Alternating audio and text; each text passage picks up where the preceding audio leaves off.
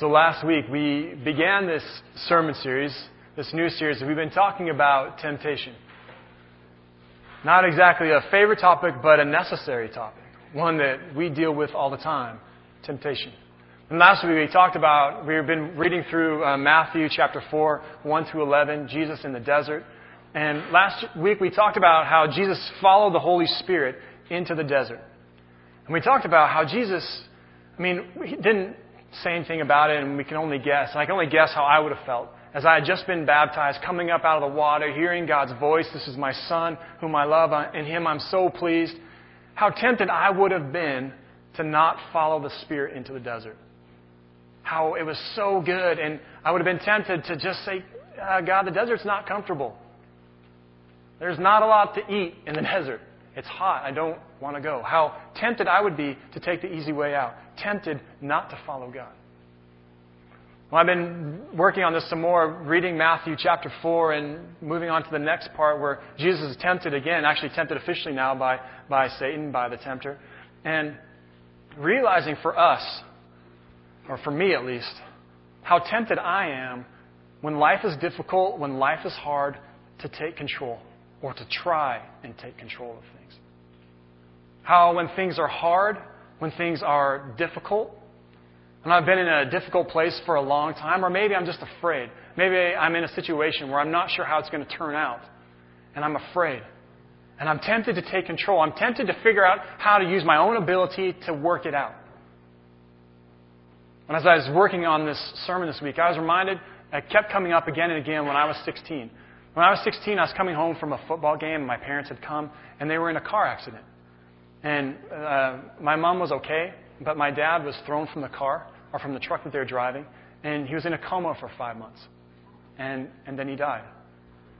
And, I'm sorry, I don't mean that.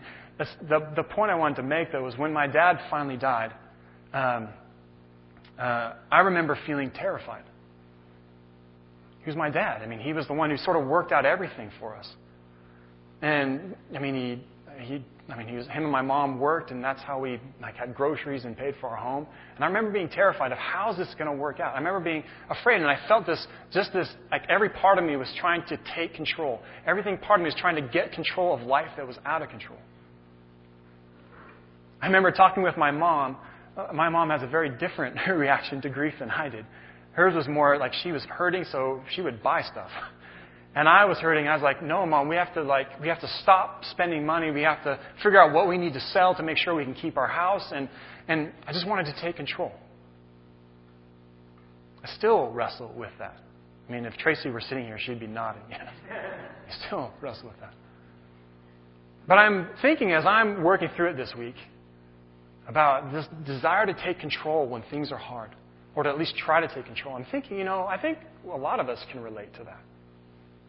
A lot of us have had experiences in our lives where things are hard and difficult, or maybe we're afraid of what could happen, and we want to try and take control. We want to try and somehow use our ability to make it work. Maybe some of you kind of live in this place all the time. You're worried for things, or people in your family, or for situations.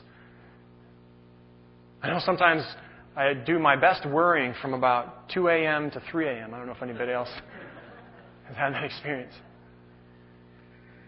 But how we're tempted and we're anxious and we want to take control of things.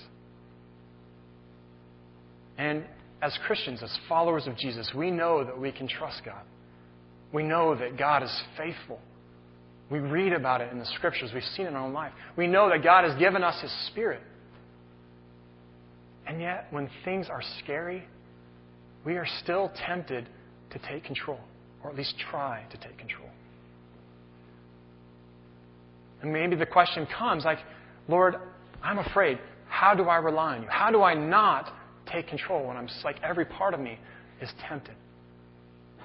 How do I not take control? That's why I'm thankful for the Word of God.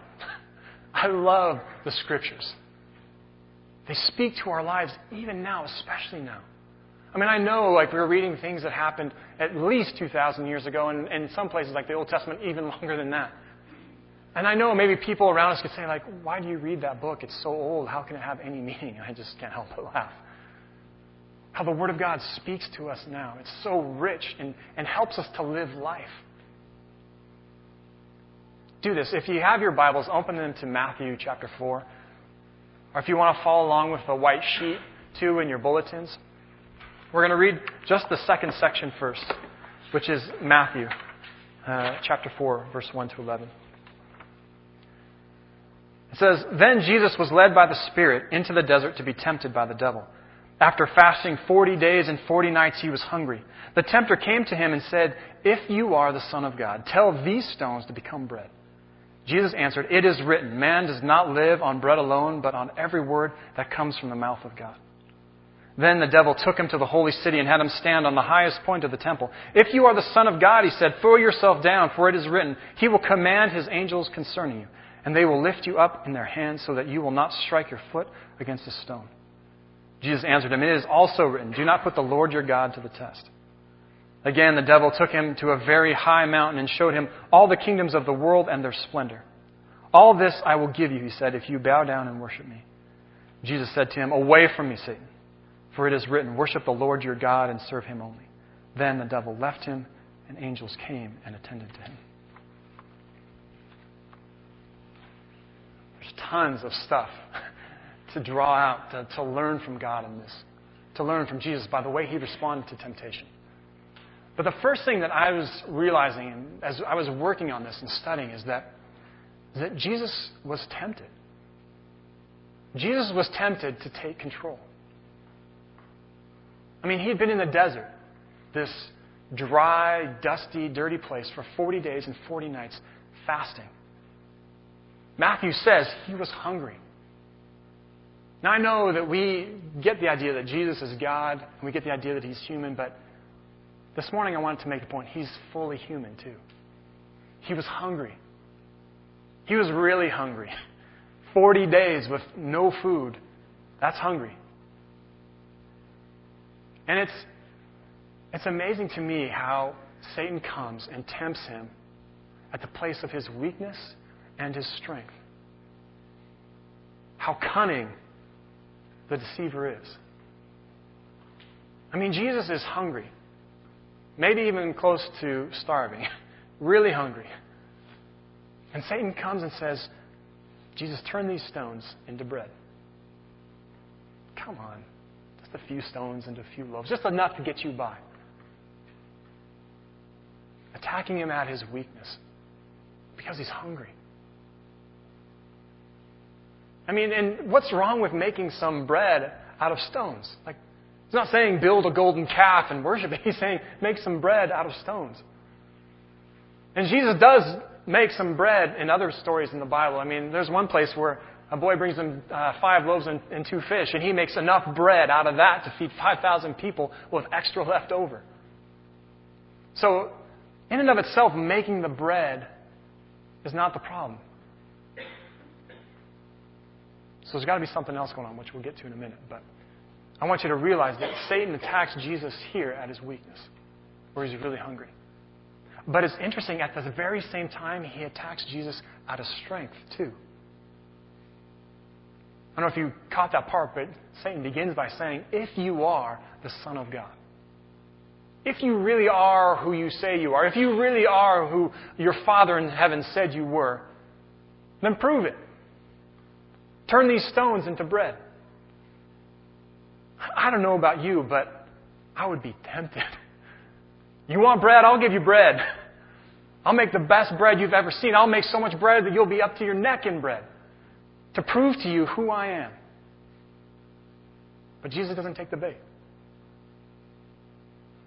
Satan attacks at his pride, but also Satan attacks at his power, too. Jesus could have turned stones to bread. I mean, he was there when the heavens were created. He was there when the waters were split and the dry ground came out. He was the one creating when he filled the sea with teeming fish. When the skies with birds and the land with every kind of creature. Jesus can create. Jesus can take six jars of water and turn them into the finest wine. God can create. Jesus can create. He could have filled up to their waist that whole desert with bread. He had the power to do it, but he didn't. Satan is here tempting him at both places, both at his weakness. You are hungry. Just make some bread. And you are, and at his pride too. If you really are who you say you are, then show me, prove it. And also attacking him at his power because he could have made bread. I was thinking about this, and the closest thing I could come up with is that if we were really hungry and someone said, Here's a toonie, go buy a loaf of bread, how easy that would be for us. Satan is here attacking Jesus at his strength, but also at his weakness at the very same time, trying to tempt him to take control. To stop trusting into God and start trusting only in himself, his own ability. And it's amazing to see how Jesus responds. He responds to him by saying, It is written, which is a good hint for us, all right? It is written. He's talking about the Bible here, about the scriptures. It is written, Man does not live by bread alone, but by every word that comes from the mouth of God. Now, is Jesus just quoting the first verse that came to his mind about bread or food? No. No, he's actually quoting from Deuteronomy. Deuteronomy 8. For those of you who are maybe still learning about Deuteronomy, Deuteronomy is one of the books of, of the first five books of the Bible. And it's this it's like a big long sermon of Moses preaching to the people of God before they enter into the land, reminding them how faithful God has been. And in chapter 8, we're going to read here in a minute, reminding them that God provided bread, manna in the desert, food for them. And he was faithful, reminding them how faithful God is. It's no mistake that Jesus begins uh, quoting this text, quoting from Deuteronomy as a response to the devil. Because it's in this place that Moses is trying to get the people of Israel to remember. To remember who God is. To remember God's faithfulness, that He led them out of a land of slavery. When they came to the Red Sea and they said, Why have you brought us here to die? Were there no graves in Egypt? And God parts the Red Sea and they walk across on dry land. And once they get across, then they start complaining, Have you brought us out here to, to die? At least we had meat for our pots when we were in Egypt, and God provides manna daily. And they said, Oh, well, this bread is fine, but we have no meat. At least we had meat. And then God provides quail. And they said, Have you brought us out here to die? I mean, we're dying of thirst, and God brings water out of the rock. Again and again, God leads his people and provides for them. Moses is reminding them. That every day by a pillar of smoke and every night by a pillar of fire, he would lead the people. Let's take a look at, if you want to, turn your Bibles to Deuteronomy 8. Or if you've got this white sheet, it's at the top. It reads, so Moses is speaking to the people here on the, east the, on the east side of the Jordan before they're entering the land. He says, Be careful to follow every command I have given you today so that you may live and increase and may enter and possess the land that the Lord promised on oath to your fathers. Remember how the Lord your God led you all the way in the desert these 40 years to humble you and to test you in order to know what was in your heart, whether or not you would keep his commands. He humbled you, causing you to hunger and then feeding you with manna, which neither you nor your fathers had known, to teach you that man does not live on bread alone, but on every word that comes from the mouth of God. Your clothes did not wear out, and your feet did not swell during these 40 years. Know then in your heart that as a man disciples or disciplines his son, so the Lord your God disciplines you. The people going through the desert was not an accident. They didn't lose their way. And they were in the desert for 40 years, and it's a journey that takes a matter of days. But for those of you who maybe who, have, who haven't heard the story, that when they came to the land, God said, Go and send, send spies or send people to go and, and search it out. And they sent in 12. And 10 came back and said, It is amazing. But the people there are huge and we, are, we have no chance. Two came back, Joseph, or sorry, uh, Joshua and Caleb, came back and said, But God is with us. We can do it.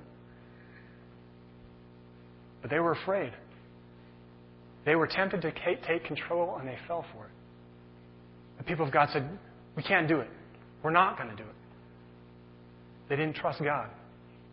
And so God, I think, had to lead them through the desert for 40 years, providing for them day in, day out, leading them to remind them that, that God does lead them, that God will provide for them, that God is the one who will bring them into this new land.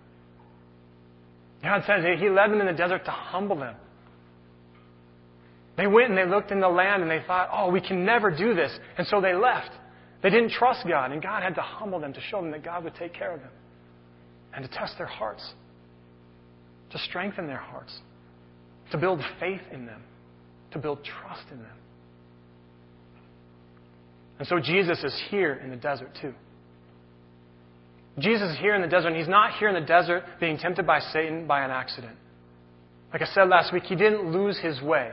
He wasn't just sort of uh, stumbling around and ended up in the desert lost. That's not what happened here. He followed the Spirit here. And Jesus is here and he's hungry and he wants food. But he's not starving, he's fasting. There's a difference.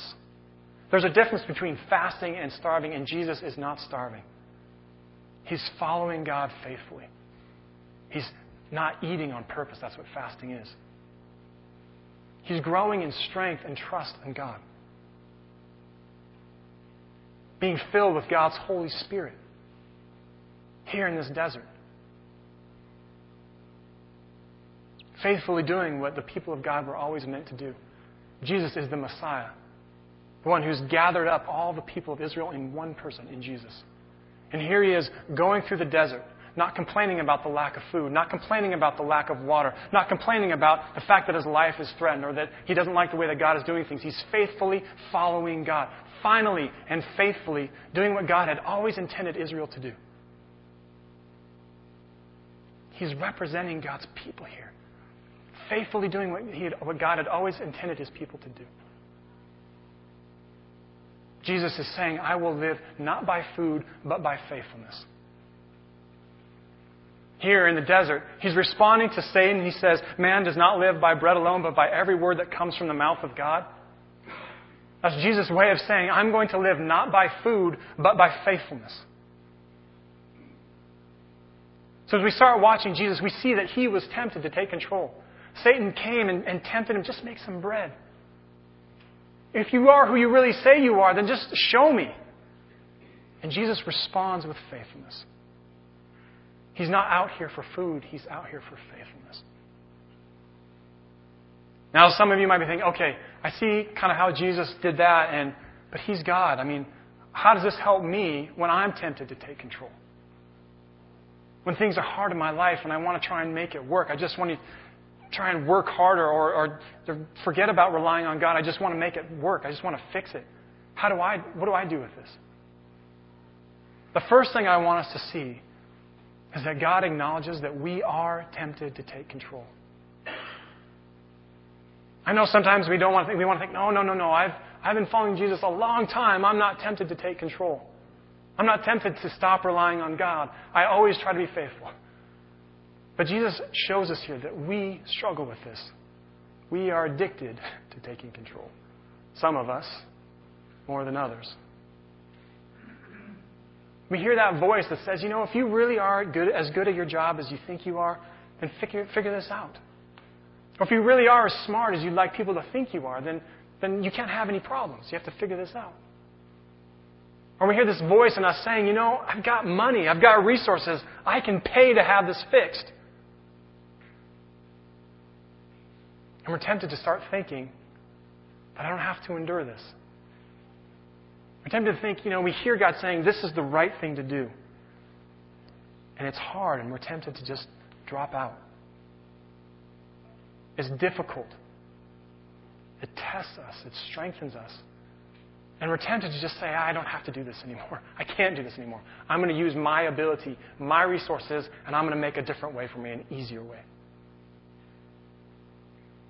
You see, when we are tempted to take control, it's fundamentally that we are not trusting God. The more we are tempted to take control, the less confidence we have in God. Fundamentally, the temptation to take control is a lack of confidence in what God will do. Believe me, I know. Yeah. And this is the first step, is us admitting this problem. That things get scary in life. Things get difficult. We don't know where things are headed. When we don't like where they're headed, we see things happening in our family, with our parents or with our kids, and we get afraid. And so we want to try and take control of that. It's good that we realize that we have this, this, this addiction to control. This maybe even illusion that we can control everything. So the first part of it is recognizing that we have this problem. That's only half of it. The other half is asking God for His help. Is looking for the ways that God helps us. And the first thing I realize is that we need to remember that God is faithful. To remind ourselves. I mean, you know this. If I were to say, how many here know that God is faithful? Yeah, people raise their hands. But remembering it, especially when things are hard, that's not as easy. And I look at what Jesus did, and I am, and it helps me see what we could do to help us, what we should do to help us. I mean, Jesus started speaking about Scripture. He started quoting Deuteronomy. Deuteronomy actually looks back towards the Exodus when God brought his people out of slavery. And how God faithfully provided manna in the desert provided a way across the Red Sea, provided water out of the rock, provided leadership in a pillar of smoke by day and a, and a pillar of fire by night. That God walked with his people the whole way, leading them. And we see God's faithfulness not only in that story, but stories. I think of like David. I think of Moses. I think of Abraham.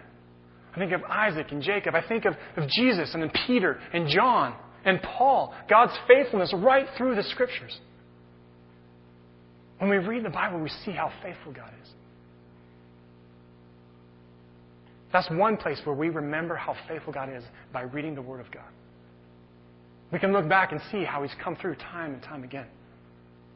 The other place that we can look back is looking into our own lives. We can look into our own lives. We can look back, and to use Rudy's phrase, we can look in our rearview mirror and see God at work. We can see God walking with us through the long, hard, difficult times those months, and maybe for some of you, those years when you were, you were just barely getting by, and you can see God walking there with you. Or maybe, maybe it's not the long, difficult stretch. Maybe it's that one time, that one miraculous time when you saw God provide something that you knew was God. That you knew there was no possible way that this could happen except that it was, God had done something miraculous. God had provided. When we look back into our lives, we see God there with us. I know sometimes we get our, our minds so focused on what's happening and how difficult it is that we miss that God is there with us. So we, if we want to remember how God has been faithful, look into the Word of God. Read through the Word, through the, through the Bible, through the Scriptures. But also look back into our own lives. In 2008, it was the year before I was called here to the church. I had just uh, graduated from Regent from seminary. Tracy and I, we'd been married a few years. We had a little boy. He wasn't even, uh, he was actually just a month old when I graduated. And for the next year, Corbin and, you know, I had Tracy and I had this responsibility of a wife and a young son. And I was working part time at our church. And I was working part time at a coffee shop on Commercial Drive, living in a basement suite in Vancouver.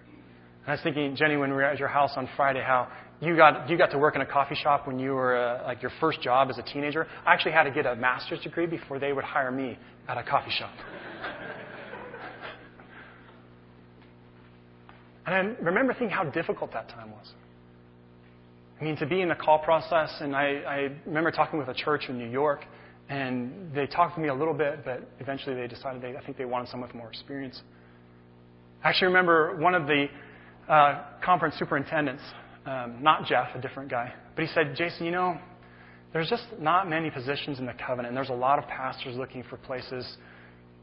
My advice would be go look in a different denomination for a while or a different church, get some experience, and maybe in five or ten years, maybe try again. But I felt connected to the covenant. I'd been to covenant events, to the church planners assessment, and, and uh, to the annual meeting. And I wanted to be a part of the covenant. But I, I eventually did start talking with other churches, and I knew I didn't fit. I remember talking with a, a, denomination I won't talk about, but um, they, because uh, it, it just, I was like, I just don't think that this, I think we're reading the Bible wrong here. And they just said, well, you're not going to fit here. I was like, okay, guess I don't. But I'm grateful because I saw in that year, like looking back on it, I could look at my journal and how I've been reading this book by Larry Crabb called Finding God in Times of Trouble. Maybe some of you read it. And how faithful God had been in that time. It was hard and it was difficult, but I see God right there with me. I see His faithfulness in my faithfulness in my life. And I too, and then that that that spring day in 2000, uh, 2009, when I talked with Jeff and he said, "You got to come to our annual meeting. It's going to be at Green Timbers." And I told Tracy I'm going to I'm going to a covenant uh, annual meeting to meet with Jeff and maybe some other pastors. And, and she said, why are you doing this? Maybe some of you have heard this tell this story before. Why are you going to this? Like, there's no position for you in the covenant. And she was mad because I'd already been busy that week, and she was there with Corbin, and she just said, Don't come back unless you have a job. and I came through the door, and I said, I think I, uh, I've been talking with Morley Lassard. and Miss Morley. I think you might, I think I might have a call. And I'm reminded how faithful God is in our lives. You know, and I can read through the scriptures and I can see how faithful God is, and that speaks so much, but also I see it in my own life. So I want us to remember how God is faithful, but also to remember that God is not just faithful to us, but He's also faithful in us. That we have Christ, our Lord and Savior, who died on a cross, who finished, who completed everything. On the cross, He cried out, It is finished.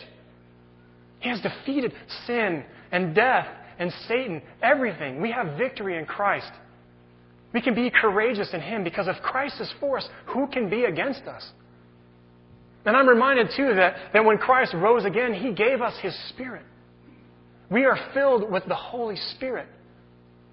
And Paul reminds Timothy, he says, and it is a spirit not of fear, but of power and love and self discipline. God has put His Spirit in us. And I, rem- and I was actually reading in Luke's version of when he remembers Jesus going out into the desert. He said that Jesus was filled with the Holy Spirit. We are filled with that same Spirit. God has filled you with His Spirit. Christ is for us, who can be against us? The Spirit that reminds us that we can trust God because God is in us, that we can trust God. Everyone, every, even when every part of our, bi- our body screams out, take control.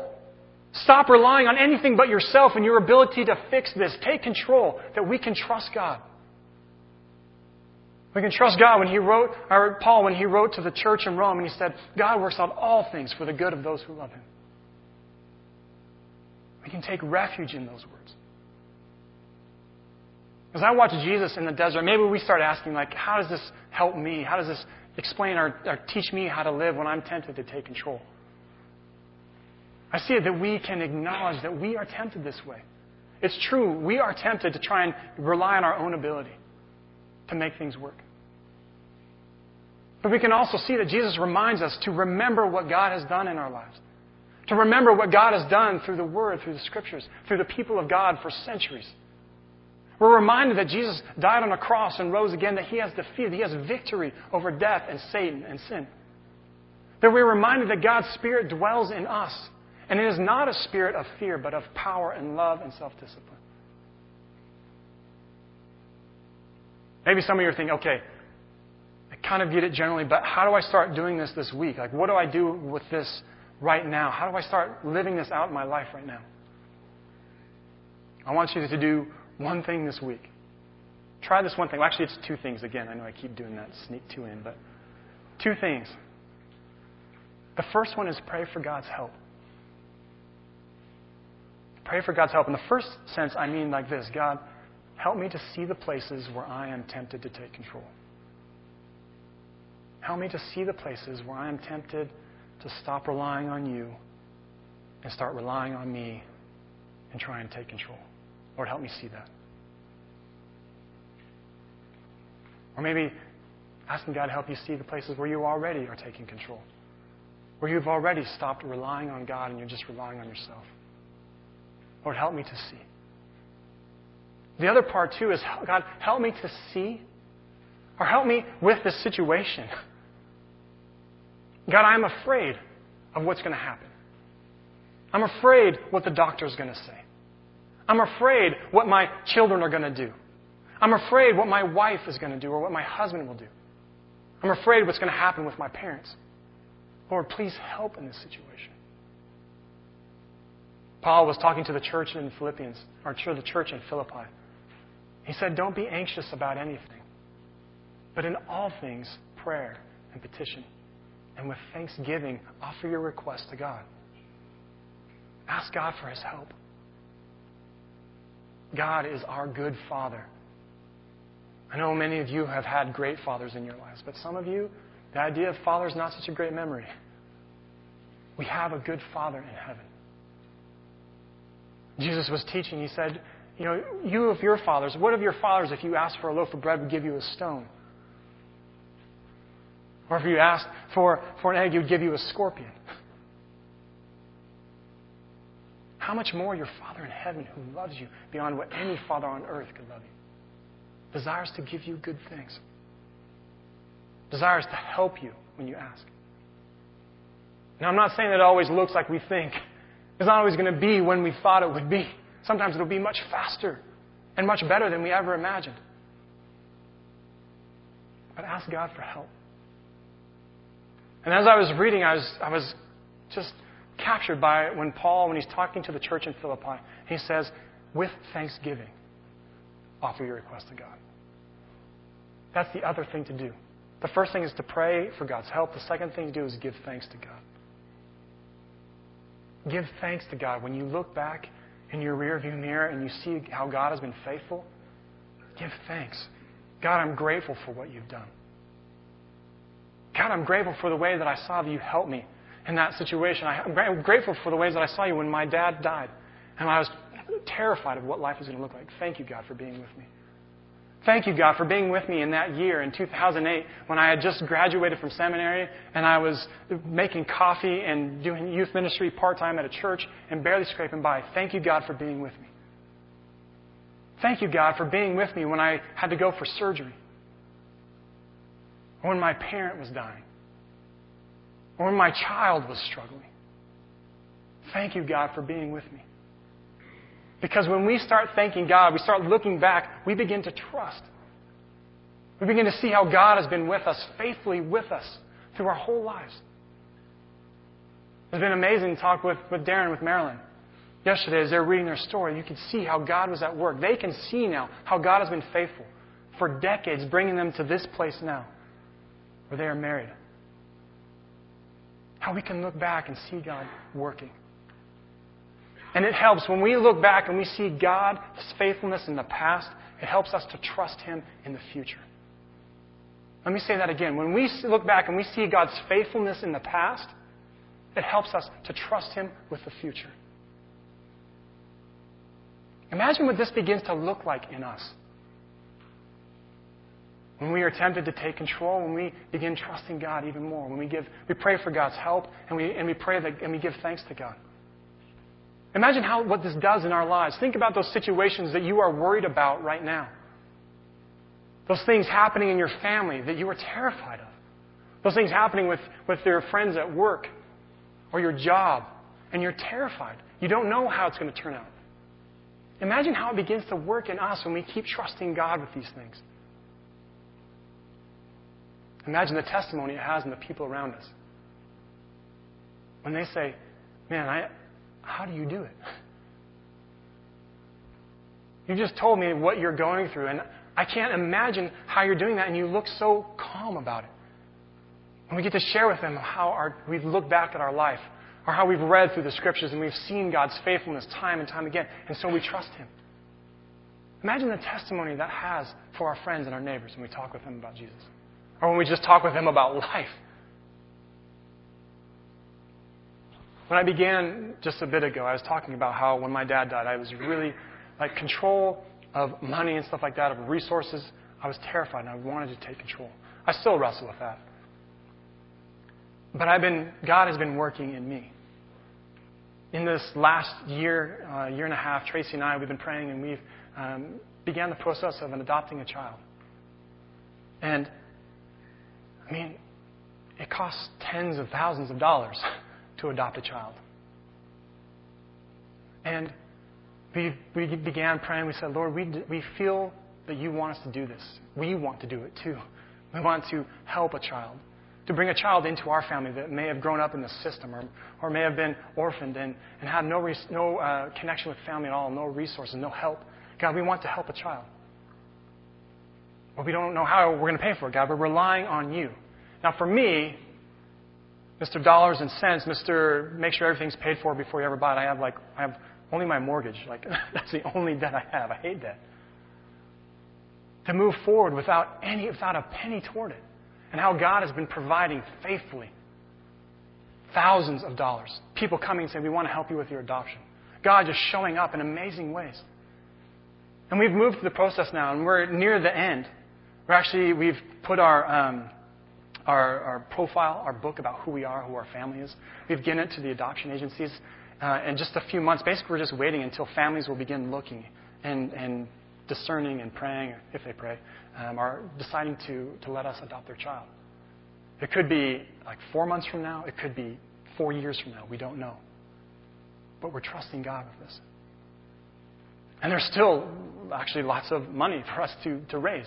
But money has not been an issue yet. We've never once been held up. God has provided every step of the way. Every time that there was a fee that needed to be paid, God had already provided it, and we were just able to, to pay it.